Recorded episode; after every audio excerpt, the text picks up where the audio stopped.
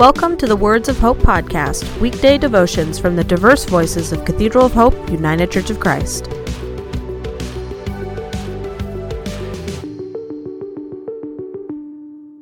The devotion for today, Wednesday, August 18th, was written by Donna Jackson and is narrated by Adam Carter.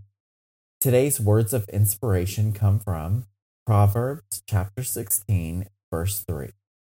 Commit your work to the Lord and your plans will be established. Hear today's words of hope. Recently, I stepped on the scale and realized it was way off balance and needed recalibrating. While adjusting the dial, I metaphorically thought how it might be time to balance my spiritual life as well. In the last few years, I have felt God tugging me in a certain direction, yet told myself, surely not that way. It doesn't fit my plan. I doubt I'm alone in feeling God's nudge in some direction, and just like Jonah, head elsewhere only to have my plans redirected by God in the right way. While I believe God has a plan for our lives, I also acknowledge we have free will to choose. We can always go at it alone, or we can solicit God as our traveling partner navigator to inspire and empower us to live a fulfilling life. Henri Nouwen wrote, We seldom realize fully that we are sent to fulfill God given tasks. We act as if we are simply dropped down in creation and have to decide to entertain ourselves until we die.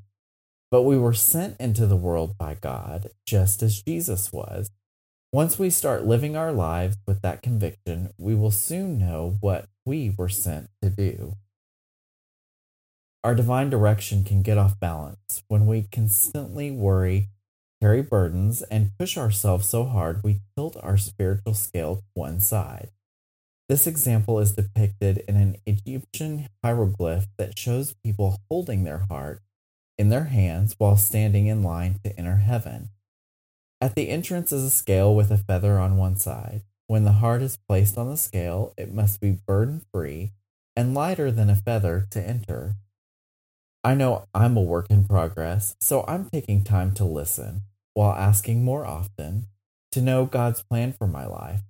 It's a lifetime journey, not a one time event. Let us pray. Precious God of all, give us the courage to surrender, ask for your guidance, and the wisdom to let you have control. In Jesus' name, Amen. The Words of Hope podcast and the Cathedral of Hope daily devotions are a ministry of Cathedral of Hope United Church of Christ.